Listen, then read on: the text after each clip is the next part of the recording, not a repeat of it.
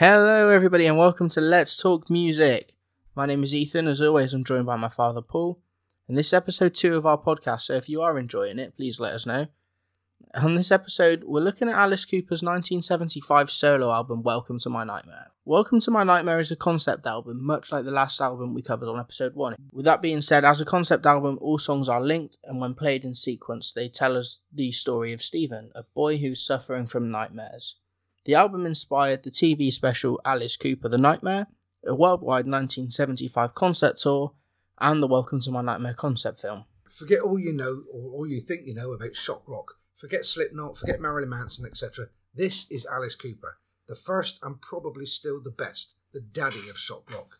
After Billion Dollar Babies had, be, had seen the Alice Cooper band barred from touring across much of the globe, including here in the UK, the band split and Alice gave us his first solo project, the concept album that is Welcome to My Nightmare. Before we get into the songs, Welcome to My Nightmare, what is it? Well, the sleeve shows a besuited Alex, Alice, complete with trademark top hat on a background of bugs and assorted creepy crawlies, and is ranked 19th in the top 100 covers of all time.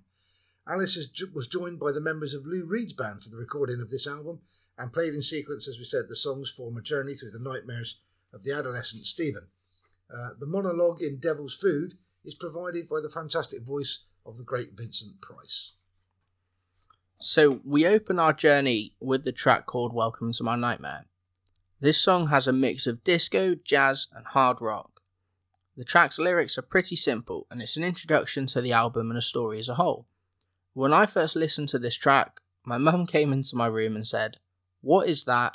It sounds like 1970s porno music. And I would 100% agree. Well, welcome to my nightmare. It's a bluesy introduction into the dream world of uh, of the album that doesn't give too much away. It, it in this another bad dream, or as suggests throughout the song and the album, is it a total breakdown? Uh, fun fact about the song: it did appear alongside Alice Cooper on the Muppet Show, uh, which is a, a kids show. It's, it's worldwide, isn't it? I suppose the Muppet Show. Oh yeah. Um, in the episode of The Muppet Show it appears on, Alice Cooper tries to get Miss Piggy and Kermit to sell their souls, which, for a children's program, is very messed up. uh, we then continue with our journey with The Devil's Food. Now, this is like a slow jam song played by a hard rock band. The song brings up Stephen's abusive relationship, which we hear more about on later tracks on the song, on the album, sorry. The song features a long spoken section again. This, of course, is horror star Vincent Price. It makes reference to all the insects, how they kill, and most importantly, the Black Widow spider. Yeah, the opening lines declare he's getting ready for the lady, and she is the devil's food. This leads into a distinct monologue, as we said by Vincent Price. He goes on to explain the horrors of mating with the Black Widow. Which then leads us on to track three, which, funnily enough, is called The Black Widow. This song is again about the spider mentioned in the previous song. Stephen's trapped on a giant spider web and believes in order to make it out, he just has to obey the Black Widow. Yeah, the Black Widow, this is a classic glam rock track. It's got its usual driving guitars and catchy chorus line. Um, it hooks you in uh, it, it, into into the tale of a dangerous liaison, the Black Widow. Do you mate with the Black Widow? She'll eat you alive. Um, it's cleverly scripted and put together, this track. Perfect. And another brand new fun fact from Ethan's Fun Fact Corner. The song is also covered by Bruce Dickinson of Iron Maiden for Humanary Stew, which is an Alice Cooper tribute album. So uh, there's a fun fact for all you Maiden heads out there. We then move on in our story with track four, which is called Some Folks. What are your thoughts on Some Folks? Some Folks is a background of a 40s show tune it opens this track, which leads to eventually a stronger guitar hook and, and back again. Whilst our protagonist is looking for something he feels he can't do without, and at the same time, he feels he's not a complete man until he finds what he's looking for. You, sometimes feel maybe is he looking for love? Um, we find out it's a bit more sinister than that. Yep. So, in my opinion, a lot of the lines in this song do make reference to sort of heroin and addiction as a whole. Maybe in Stephen's world, addiction is a nightmare. We know he's an alcoholic. It wouldn't surprise us if he struggled with other drug related problems. maybe this is something that he truly fears as well. The song mixes a very jazzy musical sound, in my opinion, with very dark and disturbing lyrics for almost a sick sounding track. To me, in my opinion, the music mirrors drugs. They sound fun but horrifying once you get into them. this then takes us on to track 5 Only Women Bleed. Uh, what are your thoughts on, on Only Women Bleed? Because I know we have some differing opinions. Yeah, we do. Um, but I find Only Women Bleed is a subtle ballad with a distinctive play on words. Only women bleed, whilst a man smokes, drinks, and, and don't come home at all. Now, this song underlines the suffering of women in the marital home of the 70s. And, you know, it, it also has um, traits of, uh, you know, the abuse, sometimes physical, sometimes mental, sometimes emotional, that women in the marital home suffer. You feel um, I mean, I feel that this is sung almost in a third party where Stephen is watching as his mother has these issues and goes through these issues, whereas Ethan um, believes that Stephen is the perpetrator. Yeah, so um, I will be honest, when I did my research, one of the places I looked was Genius. Um, what they do is, is they break down lyrics, but they also have the fans break them down as well. Um, so it seems to be a, a very wide opinion that this song is about Stephen being abusive. Uh, in a sense, it's all about how he's an alcoholic, he abuses his wife, and she just takes it because, in his opinion, Stephen's opinion, that is not Alice's. Only women can get their heart broken because they have no choice, but a man can do whatever he wants. It's obvious throughout the song that Stephen's wife is mistreated by him, and that's a fair comment.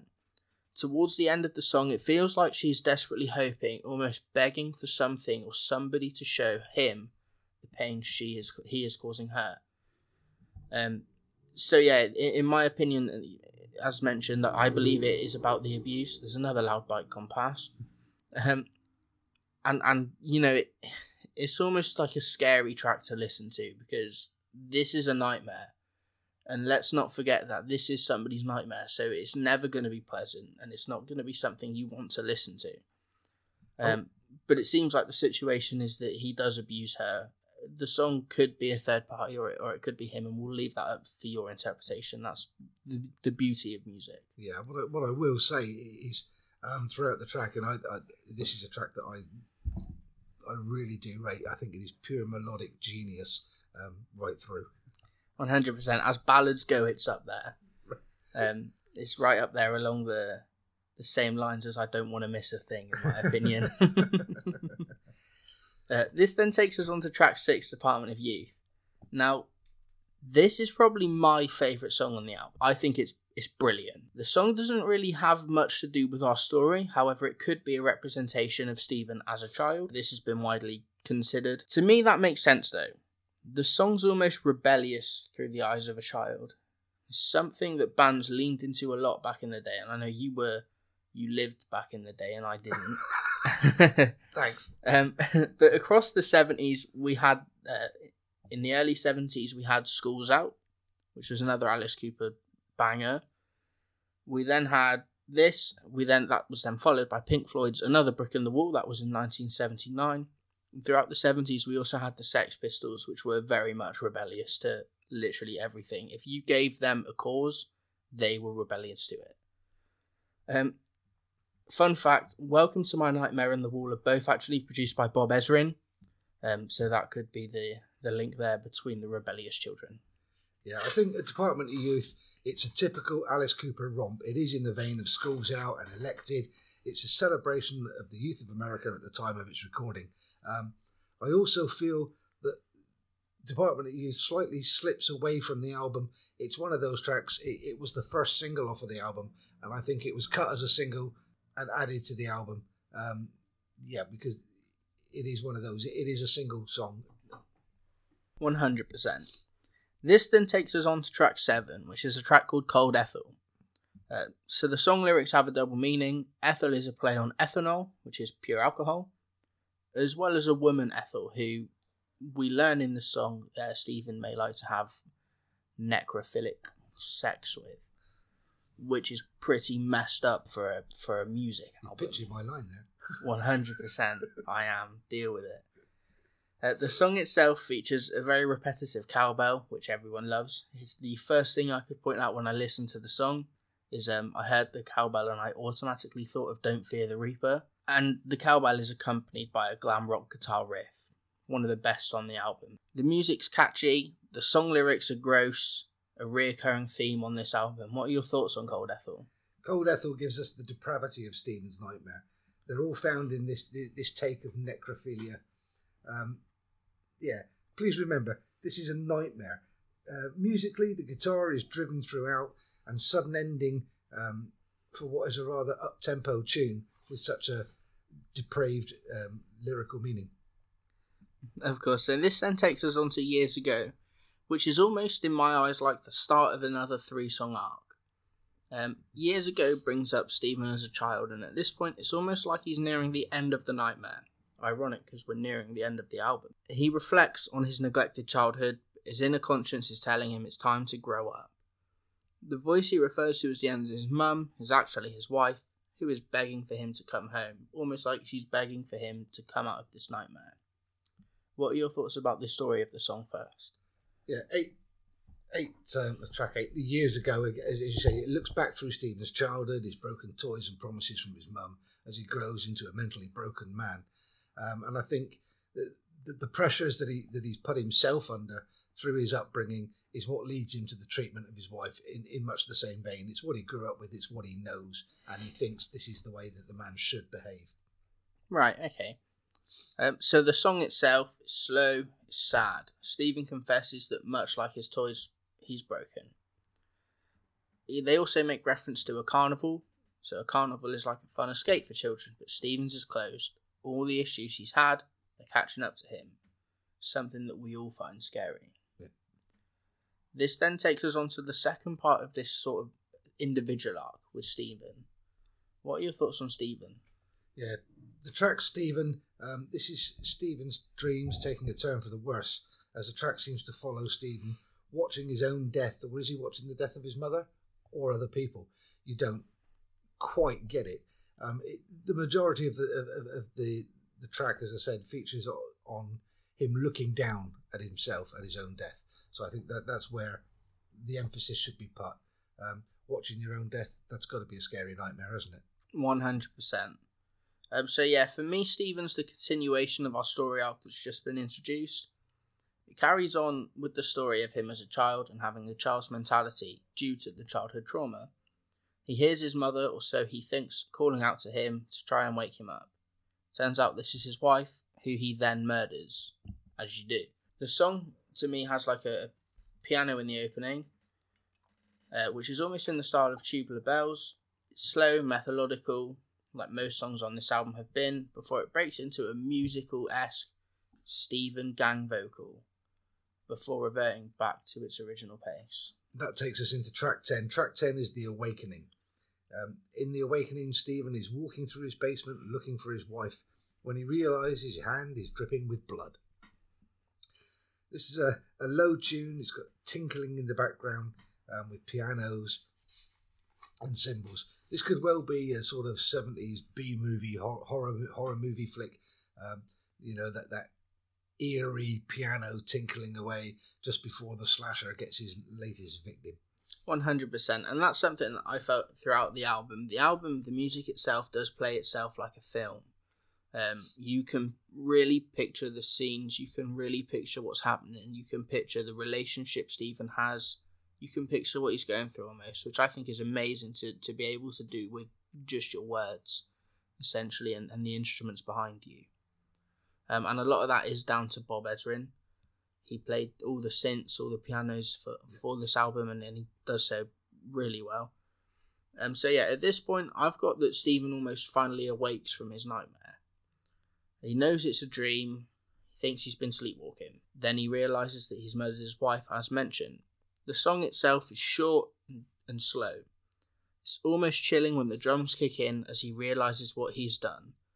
There's nothing else really to say about this song. It's 100% what it says on, on the tin. The story's there. It, it's there. It is, and I think to me, that's part of the beauty of Alice Cooper's music. They do exactly what they say on the tin. End of.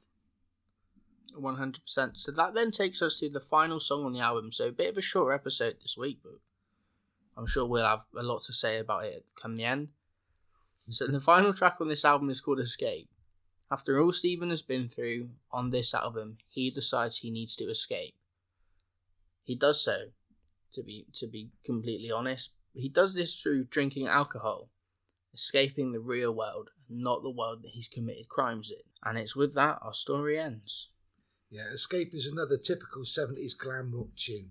It's joyfully bouncing along, but in the song itself, Stephen is looking for a way out of his nightmares, he's seeking help, and it mentions in the song he goes to his doctors, but all he does is steal his mascara. He goes to his loved ones, but all he does is get another drink. Um, as you say, the escape eventually comes for Stephen in his breakdown. Um, I'm lucky enough that I'm of an age where I saw the uh, video of, of the um, stage show for Welcome to My Nightmare. And remember that track 11, Escape, he comes out and he is wearing a full um, straight jacket um, with his arms tied up behind him. So you know um, with the visual presence that you don't get listening to the album that this, this Stephen has had his full breakdown. He's gone. He's over it. uh, so the song for me has a very similar sound to Cold Ethel. It's very cheery, and you can almost see credits rolling. Um, a lot of people, for, for me, it related to the you know the end scene of Joker, where they've got that Frank Sinatra song. Yeah and it's like very calm and it's almost like fun to listen to and you sort of forget about what you've just seen um, which is amazing for the film and the album. You sort of this journey that you've been through has a payoff and the payoff isn't one that you like but the music makes you think it's good because he's escaped. What has he escaped we can leave that up to interpretation. It could be what he's done. It could be the nightmare that he's been through, which I believe is, is the most obvious version.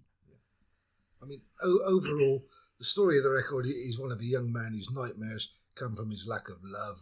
Um, he's being raised in a broken home, a mum who flits from boyfriend to boyfriend. Stephen feels a deep sense of loneliness, and in later life, he struggles to find love himself in a misunderstanding society, and he follows in a path um, similar to that of, his mum and his parents, where he becomes abusive to his wife um, and eventually, through his nightmares, we believe potentially murdering her. but just potentially. um, for me, one thing I noticed throughout listening to the album was the difference in tone between the topics. So when topics like murder, alcohol, drugs, all of these horrible things were brought up, the music behind it was cheery and fun.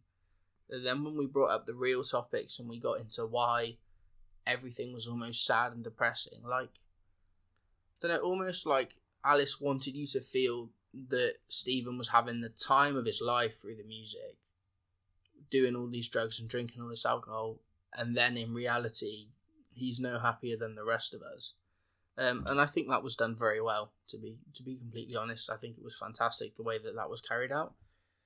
Uh, overall, for me, the album is a letdown, though. Uh, throughout the album, I was waiting for for this big explosive moment, something to really go. Uh, and even when that does come in the album with songs like Cold Ethel, it's underwhelming, which is also what I believe she said, by the way. um, for me, an icon score of four out of ten. It, it just didn't didn't do it for me. Okay, let's, let's re- rewind a little bit here because we did a, with, with the last album we we we had a, a four part uh, rundown, and the four part rundown is this best track on the album, even. Best track on the album for me is probably got to be Cold Ethel. Yeah, Only Women Bleed. It is pure genius the way that is put together. Right. Worst track?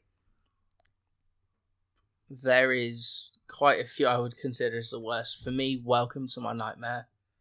I really didn't like that track at all. Yeah.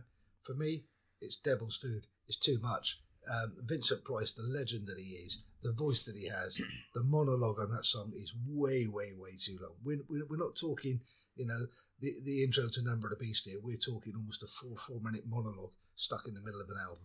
Yeah, and what was crazy about that was I, I was watching the time bar on Spotify, and the first minute and a half is actual music, and then the rest of the four minute song is Vincent Price talking. Exactly. Um, which yeah, I completely agree is too long, but it suits. Is the album iconic? Yeah, of course it is. Yeah, yeah, You it's an iconic album. You know, as I said, the, the artwork for the album is is is nineteenth best of all time. Um, it, it's one of those albums. This album became iconic. It became legendary due to that artwork and due to the stage show that went with it. The actual album itself, as Ethan said, is a little bit of a letdown in its way. Personally, my iconosphere score on this, I still give it a seven out of ten. Seven out of ten. um, yeah, for me, an iconic album is an album that grips you. It's an album that the music matters most. And just from what I've seen and what I've heard, this album is almost what makes it what makes the album iconic is the relation it had afterwards. It's the tour, it's the TV show, it's the the concept film. I, I Yeah, but this is one one of those albums you, you said the music matters most, and, and it does. But with this album, with Welcome to My Nightmare, it's the story. Yeah, but I I just feel that if you took away the stage show and you took away everything that came afterwards, the album almost flops as a musical album. As a story, it's fantastic, and, I, I'm not doubting that at all. But for me, it, the album's iconic status is carried by the tour, and it's carried by the things that were produced afterwards. Um, just from a personal opinion, he's got a pen out now. She's going to probably have a go at me, so no one can hear it saying that because I know he likes this album. It was his suggestion on the wheel. All I was going to say is, is with the last album we did, we- we took our two scores and we gave it an iconic score in the middle of those two, and it, it be you know, and that was the final score. So the final score for Welcome to My Nightmare is going to be five and a half out of ten, which means the Black Parade is still the most iconic album that we've done so far. So far, um, which does worry you because that one's only 19 years old. right. um, we're getting to the, the, the part of the show where we where we're going to spin our wheel to find out what album's coming up next week. And while we're doing that, I just want to make a couple of uh, honourable mentions here to uh, people that have been in touch with us since episode one went out. Um, the young girl Ruth in Cuba, uh, yeah, great. You know, so already we're global. Um, also, uh, Mr. Peter Sincock out there who sent us in a list of four albums to try and, and, and and do our thing with. One of those on that list, Peter. What we're going to do is this, mate. If we ever get to do an iconic album by uh, what was he called? Justin Bieber. Justin Bieber. You can come into the studio, mate, and you can do that one with us. Okay. 100%. That is not my music taste at all. Um, I love I love rock music too much to to listen to Justin Bieber. yeah, but at, at the end of the day, you know, we did say that we would do all iconic albums. Now, we mentioned a particular one last week with Madonna's Like a Virgin. If you challenge us to do something like that, if, it, if it's 10, 20 years old and it's worth looking at, we'll definitely give it a go. Yeah, one hundred percent. Uh, So again, in terms of the episode, that's all. We're now going to spin the wheel. Let's find out what's Yeah. next. It's a very weak spin again. That's two in a row. Oh, the next album is Fleetwood Mac's Rumors. I'm looking forward to getting into this one. Mhm. Uh, I like this the the crazy story of Fleetwood Mac, so that should be a good episode. What we did say uh, every time uh, an album drops out of the Wheel of Fortune, as it were, we were looking for you guys to send us in a, a nomination for the next album to go in the wheel in its place. Uh, we have had a nomination. Um, a guy called Mr. Nick Kingshot has sent us in and said, "Look, guys, let's get a hold of Electric Ladyland, uh, the classic Jimi Hendrix album, and we'll give that one a coat."